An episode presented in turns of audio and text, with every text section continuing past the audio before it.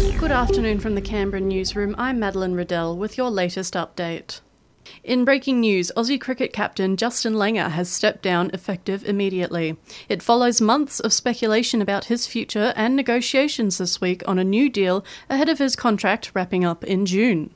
The Aussie team leaves for its tour of Pakistan in just three weeks. The ACT has sadly suffered another COVID related death, a man in his 60s.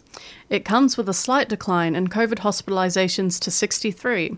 One of those is in the ICU and another on ventilation. The capital has recorded 372 new cases. Meanwhile, a spike in COVID deaths today across New South Wales and Victoria. But in a silver lining, cases are down. 18 lives lost in New South Wales with 8,389 cases while there's been 41 lives lost in Victoria and 7,810 new infections. Hospitalisations have also declined in both states. Barnaby Joyce has spoken after leaked text messages from the Nationals leader surfaced, which criticised the PM. Scott Morrison labelled a hypocrite and a liar in an exchange from March last year. The Deputy PM has revealed he offered his resignation to the Prime Minister. Take a listen. I apologised. Uh, he accepted my apology. I offered my resignation, and he did not accept my resignation. And that in itself is a statement of a person of greater character. That is not one of a person of any form of vindictiveness. Enlighten Festival is back this year, kicking off on Friday, March 4. Festivities will now spread across 17 days and will also feature Van Gogh Alive, the most visited multi-sensory experience in the world. For full details, head to enlightencanberra.com.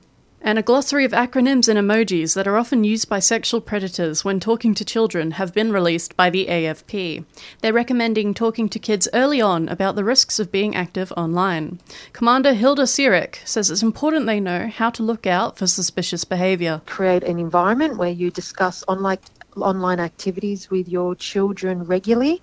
Um, as you would ask them how their day is going, I would suggest asking them how their online day is going. Um, talk about the appropriate privacy settings, making sure they're set down just to friends.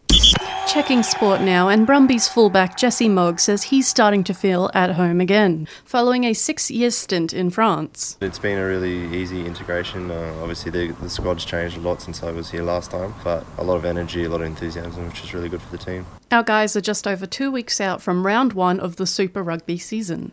The A League continues to be rocked by COVID cases. Perth Glory has confirmed its games against Melbourne City tomorrow and its clash with the Jets this Wednesday won't go ahead due to fresh cases within the travelling group. And that's the latest from the Canberra newsroom this Saturday. Check back in tomorrow morning from 8 for our next bulletin.